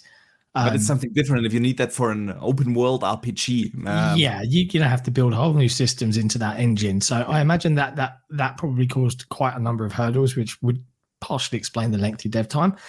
But hey, uh, I am never going to doubt the the skill of the team at Playground Games. Um, yeah. I love the fact that some ex Lionhead staffers have ended up there. I love the fact that it's a British studio that is doing it because the humor of Fable was so Monty Python esque at times that uh, the idea of giving it to another team that isn't based in the UK to try and emulate that style of humor just wouldn't. It would have rung hollow. Yeah. So I, yeah, I'm I'm really hopeful, and I know it sounds silly. Like Fable's always been quite light-hearted and uh, jovial and and almost stylistic in its art style. You know, it was never gunning for realism. I'd love to see a, a bright, colourful, but quite gritty realistic take on a Fable world, but that's just the 37 year old in me speaking instead of the 20 year old that played Fable back in the day. So I don't know, pick, pick and choose. Um, but yeah, I think I think this is a strong one. Avowed as well. I think you'll probably see yeah. it E3. Um, but I don't know. I, I, haven't got any confirmation of that. It's just what I'm hearing on the grapevine. I think Jeff similarly felt uh, yeah. Avowed was a strong contender. Yeah, Jez Corden also spoke about this um, that that it should be ready to be shown. Um, yeah. Do you think any surprise releases this year are coming outside of Forza?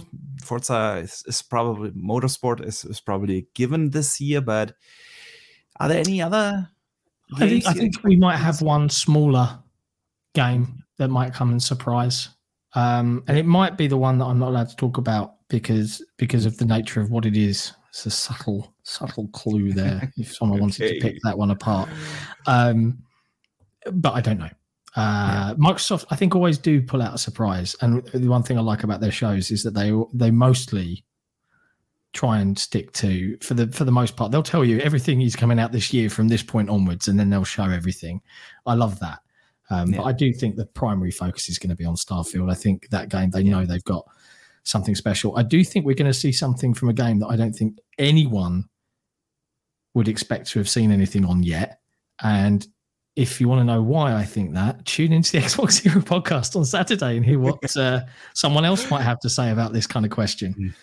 I, I might, I, I will definitely uh, tune in, and I highly encourage everyone um, to do that, that as well. Um, now you're te- just teasing us. We have to change the topic. Uh, we, yeah, we, we, I am teasing you. Honestly, when when Phil jumped in, we fangirled a little. Let's just. I. I, I arguably would would say I had some composure. Nick was, he was fat. He's the biggest Nick grin you could possibly imagine. Like this is this is kind of crazy, but yeah, it's gonna be fun.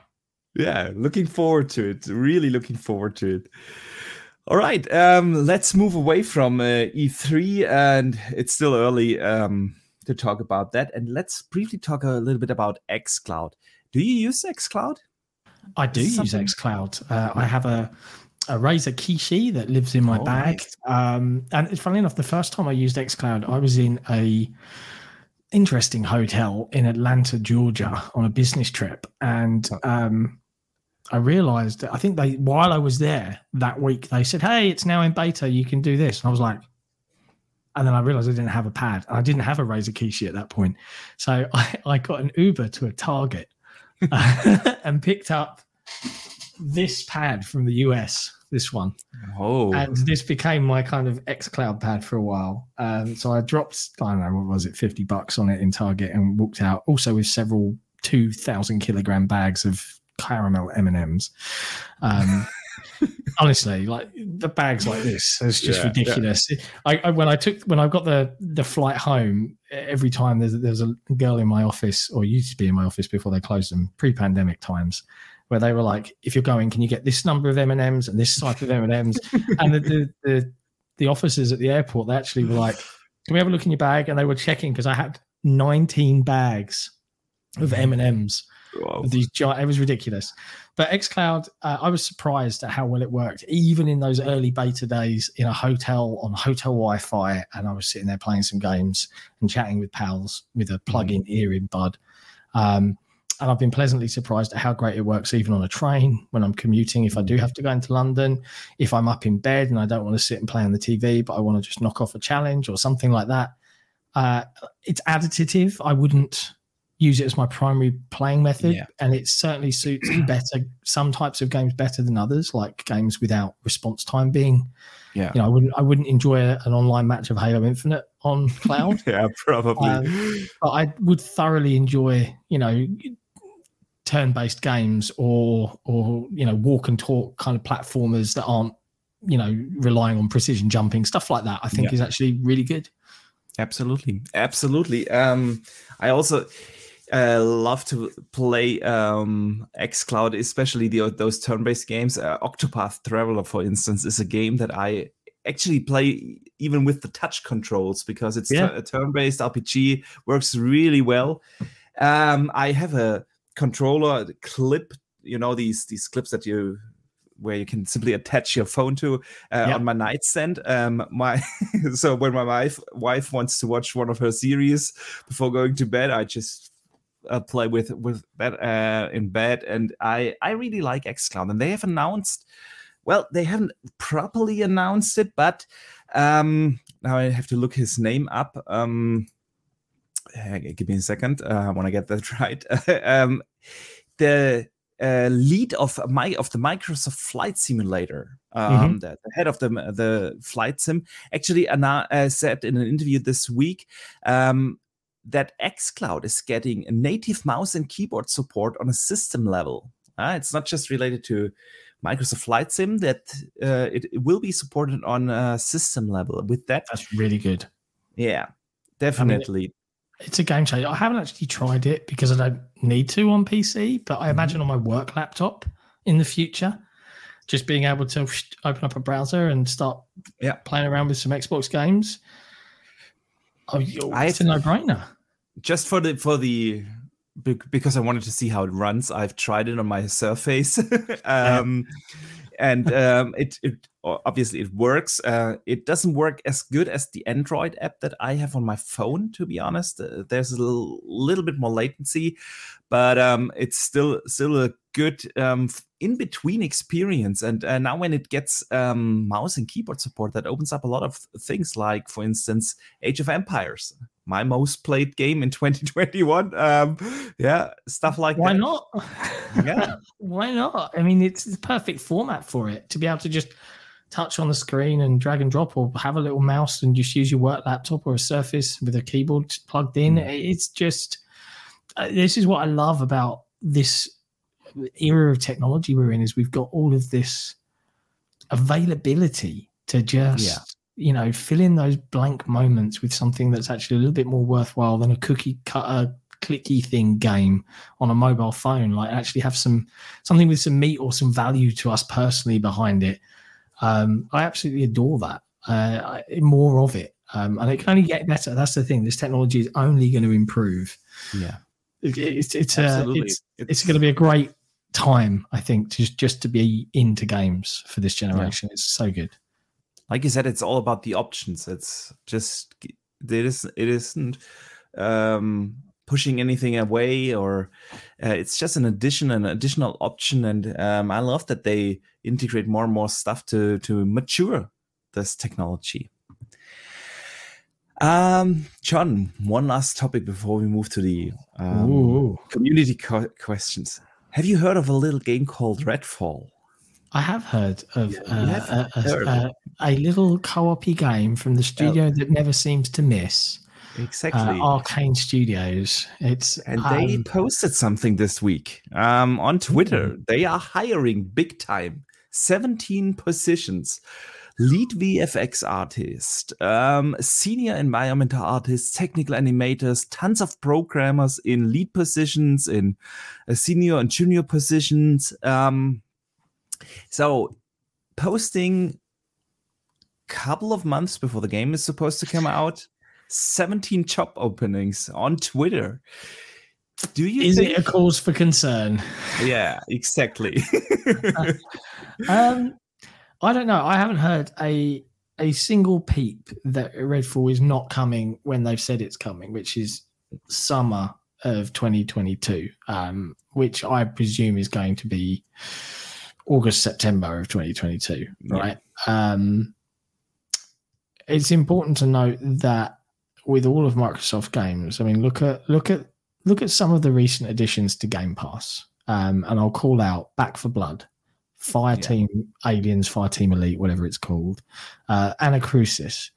These are all cooperative uh, shooters that you know are there to be jumped in, have fun with friends, yada yada yada. Is Redfall available to play through uh, with a narrative and a single player?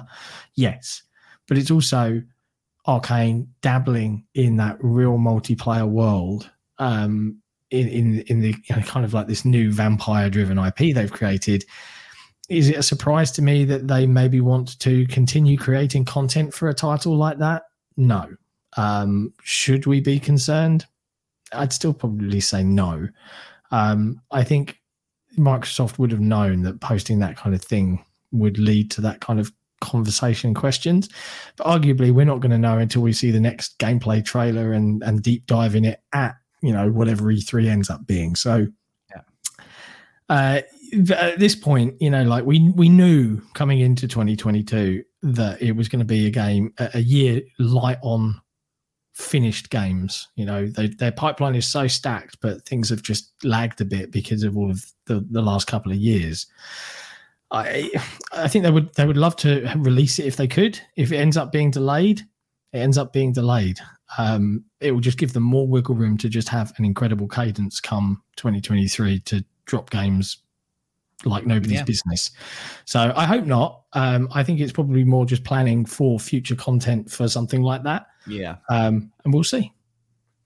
Yeah, I mean, like I said, we we can't say for sure. Um, Microsoft has been very open about them being careful with release dates. So Phil Spencer has talked about this. Um, Aaron Greenberg has talked about this. That they are now that they have those uh, uh, this many studios that they consider their release dates more carefully. And when they announce it, they want to make sure that they hit that target. They've learned their lessons, not just with Halo, but also prior to that with other games. And so I think Microsoft wouldn't be putting out a release window like summer 2022 if they wouldn't be uh, confident that they can actually hit it. Um, and the that the studios is growing and hiring uh, talent um, only tells you that they have plans for other big things to come. And um, I wouldn't put it as a as a concern out there. Yeah, Yeah, I think that's the right way to go. yeah, yeah.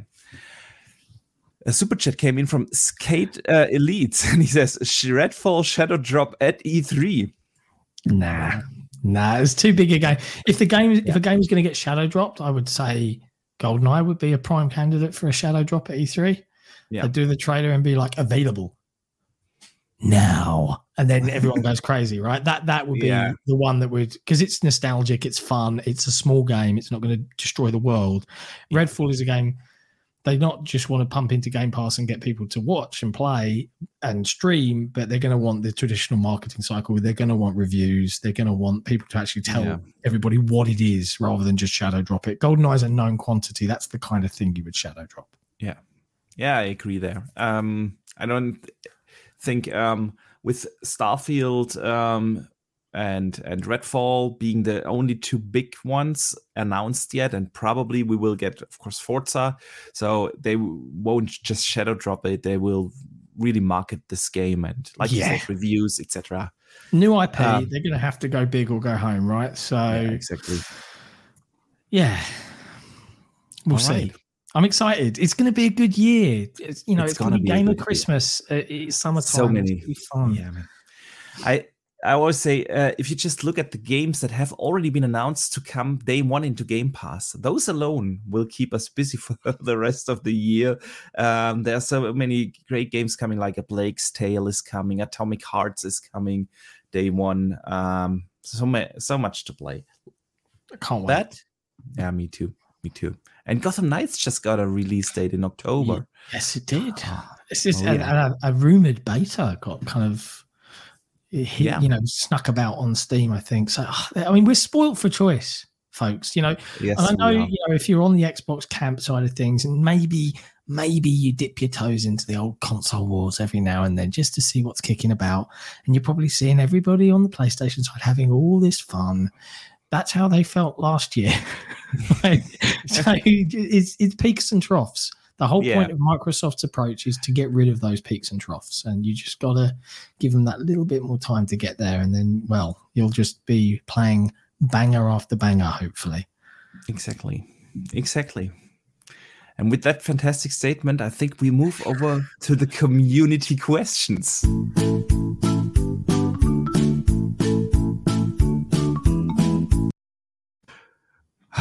All right.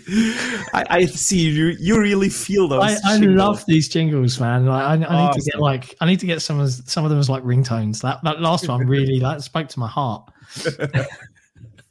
glad you enjoy them. I'm glad you enjoy them. So the community questions, um, the community can write in each and every week uh, on Twitter, on YouTube, um, some questions um, simply to be uh, able to be a part of the show, even if you can't make it live here. Um, and so we already had like uh, 20 questions coming from the community this week. I can't read them all, but I picked some of the best ones, and I want to say a big thank you to everyone who wrote in.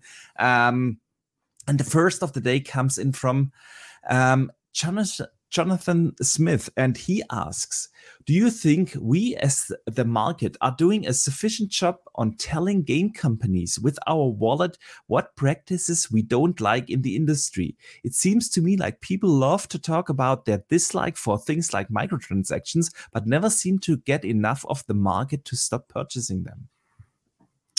Blimey. Uh, so we're we're talking about bad practices, right? And Bad practices like microtransactions, price increases, NFTs. Oh man, this is it's it's such a difficult thing to to to counter towards, right? Because end of the day, games have to make money in order to be made, right? And this is Yeah. why modern large AAA companies and publishers are so risk averse, where they'll make something that's been, you know, played and, and refined to to almost where it's lost its character. And I think that's why Elden Ring has been such a breath of fresh air for a lot of the critics out there is that it, it ignores all the tropes of what you would consider to be an open world map map game. I've heard the phrase used. Um, but when we talk about things like um, microtransactions and voting with wallet, I bought the cat ears in Halo. All right. Okay. Come at me. All right. I, I'm 37 years old. I have disposable income. I like cats. Now, is it does it, is it a mark of shame? It certainly is amongst my peer my peers, my friends. I oh, you know, always getting trolled about it. But it's my money. I'll do what the hell I like with it. So Yeah. I understand that argument, right? Um, I think I admire gaming companies that try and put out a product that is either fair in its pricing. If if that is the you know if it's free to play, I understand that stuff has to exist.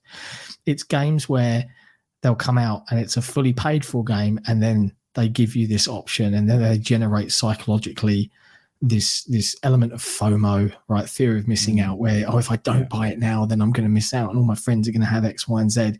Those are the ones where I'm like, you, there should be more pushback from the community on these kind of things. Um, and I think a, a, a prime example of that is whenever I see game developers hiring psychologists or economists Mhm. to help drive game design, that is effectively a, a- an admission to we are out to manipulate you and how you interact with the product. Yeah. That that's like whoa, Yeah. you know, like what happened to the world where games were just fun, you know, and a game can just be what it is. And you look at the feedback that Halo Infinite's got over the last few months, and with in terms of roadmap and the struggles the game has had, everyone was singing its praises pre-Christmas. But then the realization sunk in that, oh, they did this really cool PR move to release it a month early. But now they've had to stretch that season that was only meant to be this long to twice as long. So three month season into a six month season. And then people are going, well, where's the content?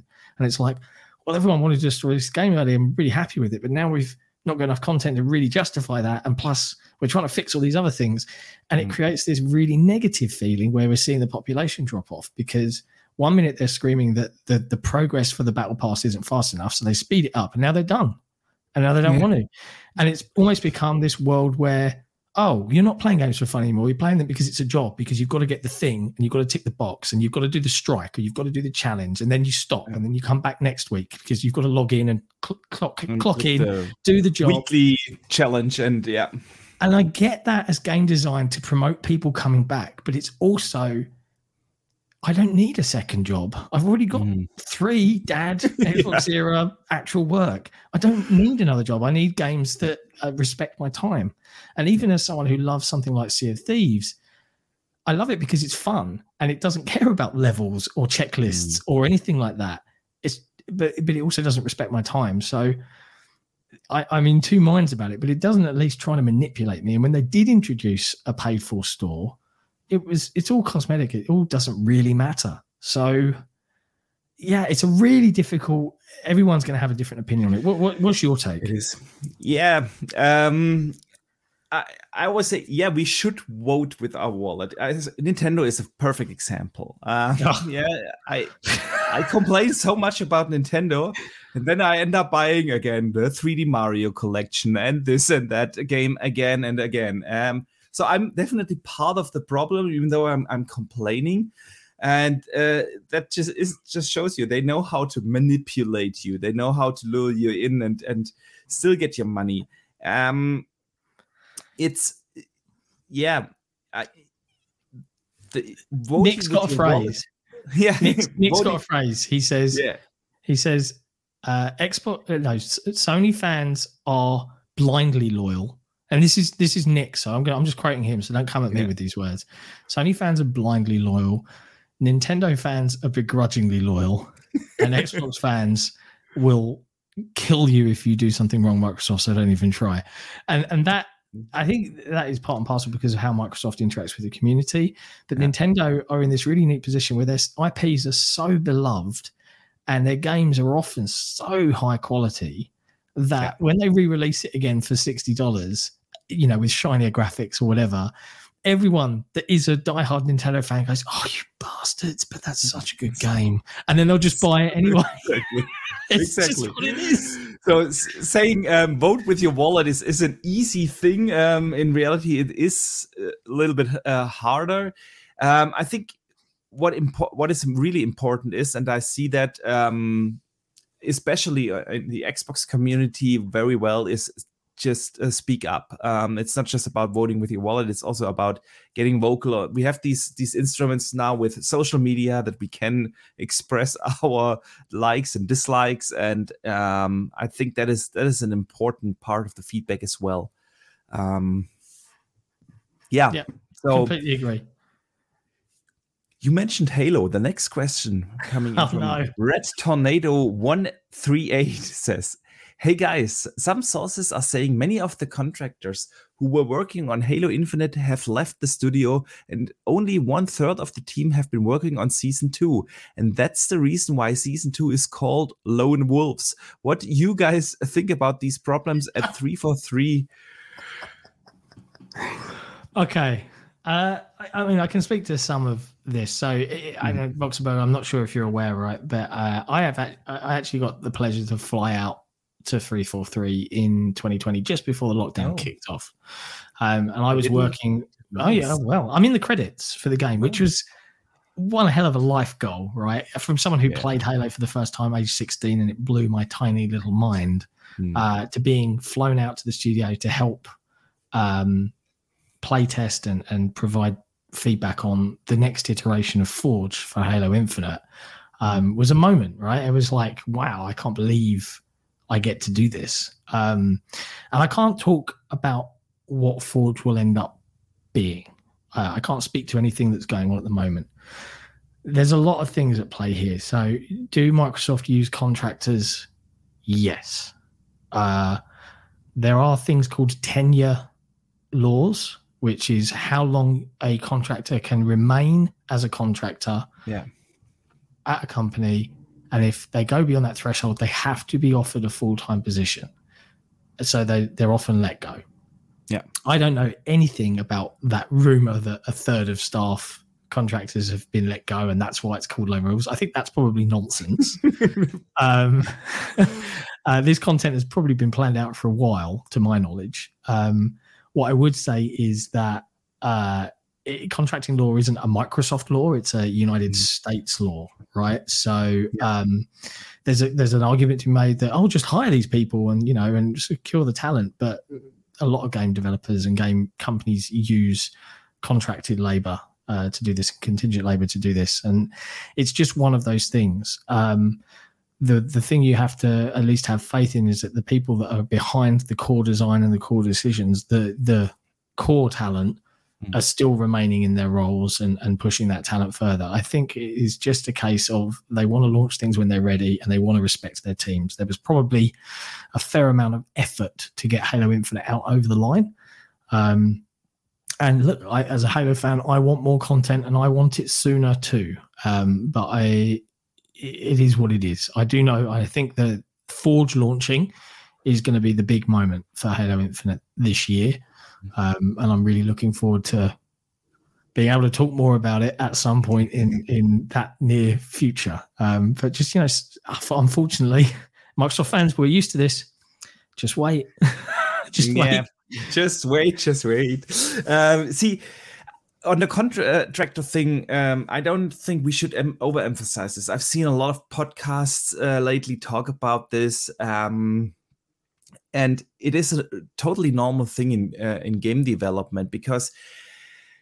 Uh, there are different phases in in-game development where you will need Yeah. more or less staff. Um, let's take, for instance, you don't need um, people that uh, create assets like textures and stuff over the entire course of your game development cycle. Yeah, you Yeah. just need at some point you need like uh, a couple of guys making five thousand different trees, and after after that, um, yeah, you don't need them anymore. So having different kind of staff, play testing is, for instance, also something. Yeah, of course, there is a different kind of uh, intensity in, in in play testing your game prior to launch and post launch. Yeah, um, you don't need the same amount of staff, and that's where contractors come in. Um, so I wouldn't overemphasize this part. Um, the thing with I understand the community um, about Halo not having um, enough content um, right now. Um, the thing is, if you compare it to other shooters out there, like your Fortnites, your Apex, your War Zones, etc., they bring you uh, on a month, more or less on a monthly basis, um, new content to look forward to. And of course, uh, Halo Infinite is getting compared to the, those kind of games. Yeah. Um, I still think Microsoft or 343 had something different in mind um, when with with Halo Infinite, and that there are multiple things going on right now. Yeah, probably they have not at some point the best management, but there's also other things happening, um, like uh, the pandemic that uh, hit them really hard, and uh, other things. So it's always a combination of that. I understand the uh, the um, the fan base, but like you said, um, sometimes Xbox fans simply have to wait. Yeah, We're, we're used to it. All right, come on. We're used We're to it. experts now. We're We're used to it. experts. definitely. Um, all right. Uh, it, the next question comes in from you, and it's more technical related. Um, and he says, with games like Elden Ring showing the importance of load times from repeatedly dying, do you think we could see an Xbox Series revision that uses a PCI for uh, Express 4 uh, instead of the current one? Uh, um, it is uh, that. Oh, pardon me. There is a quite significant delta in between uh, Sony and Xbox, um, and it seems to have been an oversight in the initial design compared to its main competitor. So uh, basically, let me rephrase the question: Is uh, the the SSD speed enough um, for this uh, generation, or is it an issue um, over the course of this generation, when especially compared to to the PlayStation? What do you think? Uh, I, am not technical enough to really give a, an, an answer as to whether it makes a material difference or not. I would say that uh, tests have been performed on stuff that was only possible on the PlayStation 5 SSD with a much slower SSD, and it works exactly the same. Yeah. So, uh, look, Microsoft don't just make games for console; they make games across all of their studios. Everything releases PC and Xbox same time. Um, and people on PC won't always have an SSD. So mm-hmm. it's all about scaling up, scaling down, taking advantage of the platform and having a standardized connector. Will they look at some revision where one box is faster? Yeah, maybe, but they won't specifically code to the faster part because your primary consumer base won't have it. Right? You know, it, it's not a big enough selling point. Yeah. Yeah. It, it is just what it is. So I, I don't think it's going to make a blind bit of difference in terms of what we get. And even with all of this, Switch is the number one selling console month on month. and it's a slow, a low powered, yeah, technologically wise crap. Yeah. so yeah. And people love it. So what does it matter if my game loads two seconds faster than another game? It's much better than anything we've ever had in the console space before. Yeah.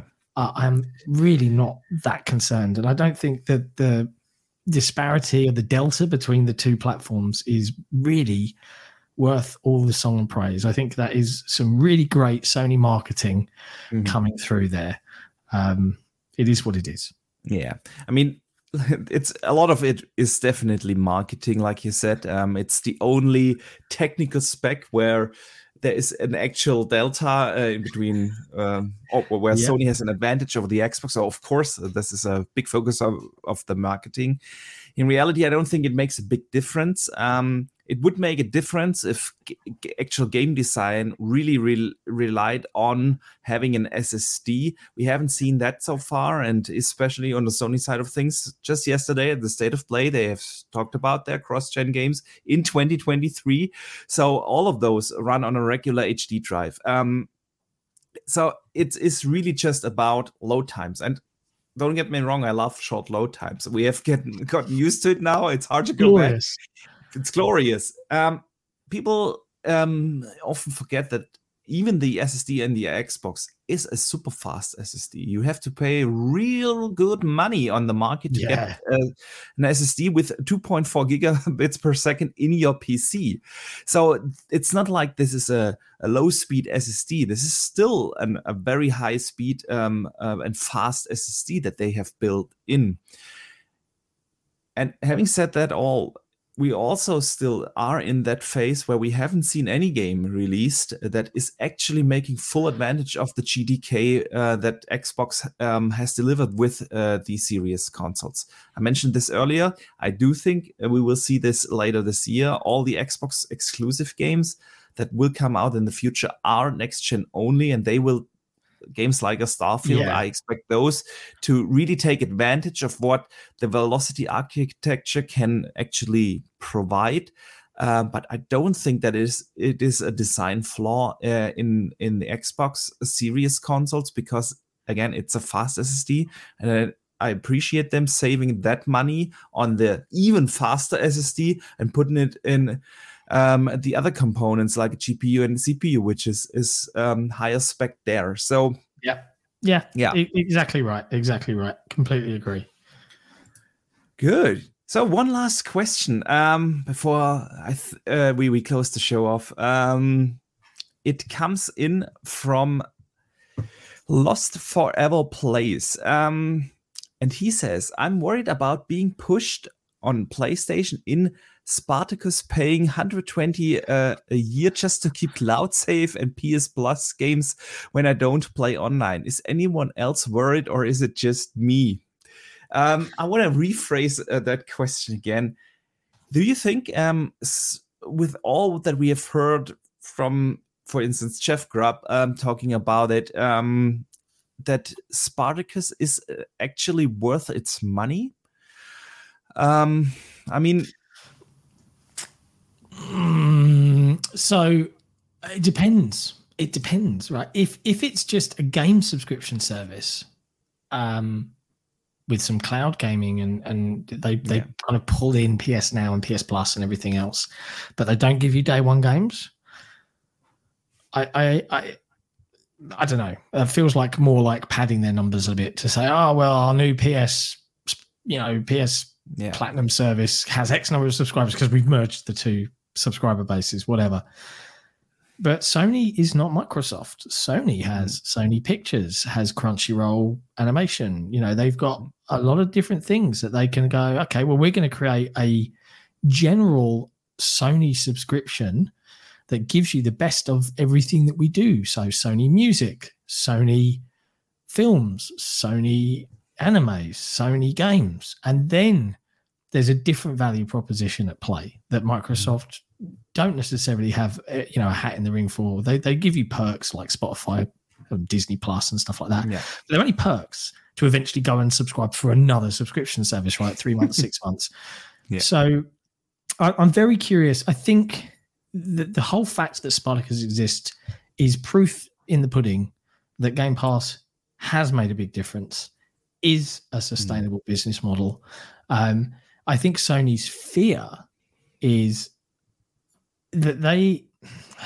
I, I don't want to come across console worry, so I'm being. I'm trying to be very careful with my words. Yeah. Have a look and have a think about how long it takes PlayStation to generally make the types of games they make, and this is nothing but praise. These are refined, polished, exquisite titles for their audience. They're bread and butter. They know what they do. Yeah. They take five to six years often to make. Um, and what we've seen now is that we're we're seeing sequels where they're coming out in less time and they're more iterative rather than revolutionary. They're still the same level of polish, but they need to start recouping some of this money. They cannot afford, in in in, terms of modern development cost, this these extended development times anymore. Which is why we've seen them make more acquisitions, and then why we're mm. seeing them not leaving the money on the table anymore with PC. And I think we're going to start seeing things like, you know, oh, Game X comes out, and then we'll follow it up with a huge chunk of content in the same engine because you know we've immediately got to work on that straight after the main game is shipped to keep that revenue going while the, the pre-production team's working on the next title because they have to keep this going Yeah. um, and this is because they don't want to or they're not in a position to yet i think to really put their games on day one because they need the upfront cost covered Yeah. um, having said that, again, Sony fans super super loyal. I think more than any other platform holders fan base, and I think if they did do day one games, I think people would love it. People would just buy it because the Sony Yeah. quality is appreciated and loved in the industry. Mm. Um, and you know, for all of the talk of 110 million PS4 sold, has 110 million copies of God of War sold? Yeah. No. No, 20? it, it didn't. 25? Yeah.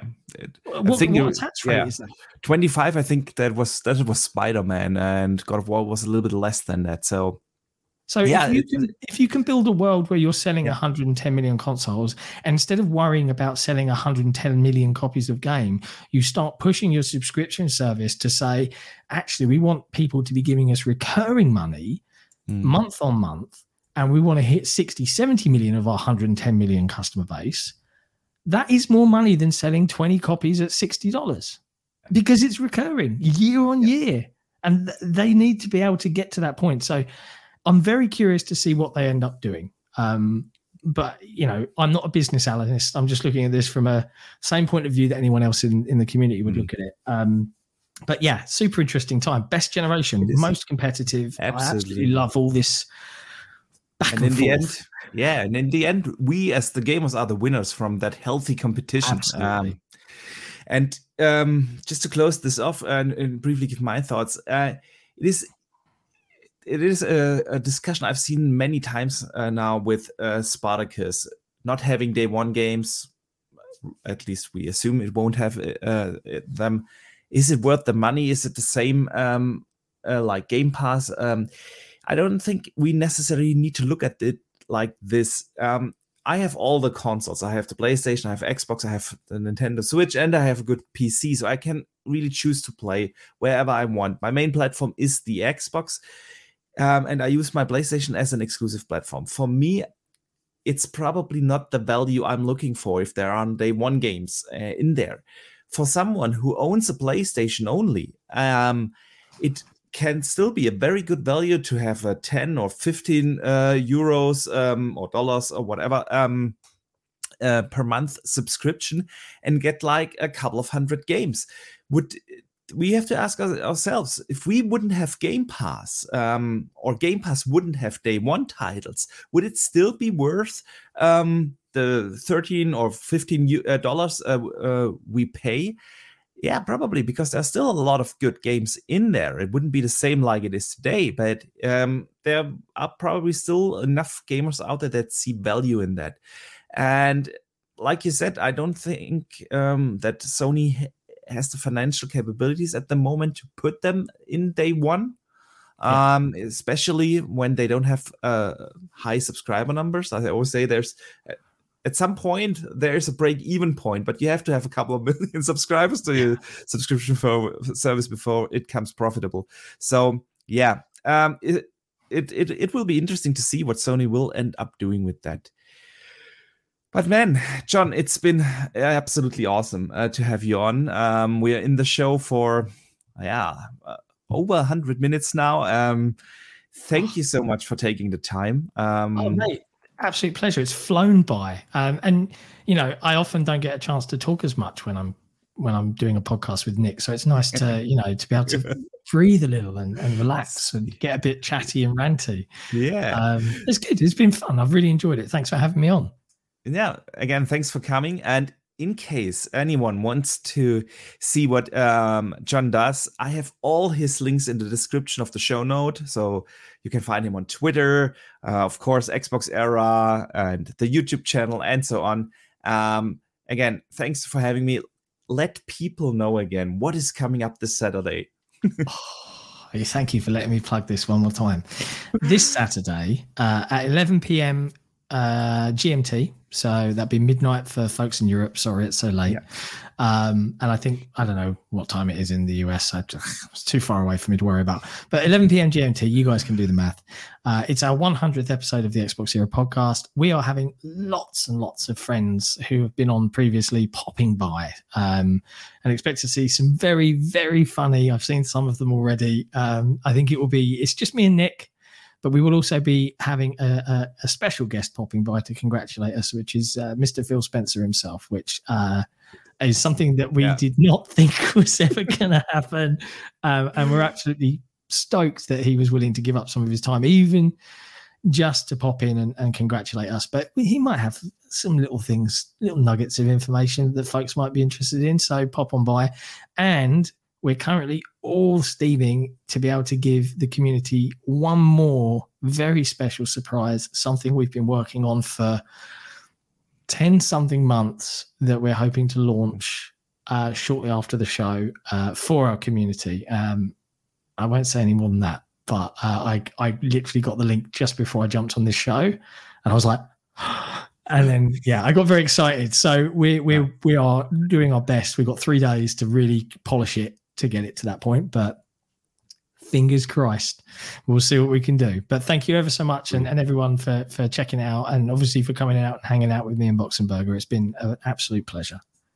Yes, it has, and um, I'm really looking forward to this. I, I probably won't watch it live, like you said, it's midnight, but I will definitely watch it on Sunday. Um, can't wait. Uh, again, big congratulations for reaching the hundred. Thank you 100th episode and getting Phil on this is a big achievement. So, and again, thanks for your time. Thanks everyone in chat for the awesome discussions. Thank you so much for the super chats, just and of course, just for hanging out with us. Um, the, this is what what drives the show. It is you, the community. You guys really are awesome, and we always have such a great and a well behaved chat. I really Very appreciate well it.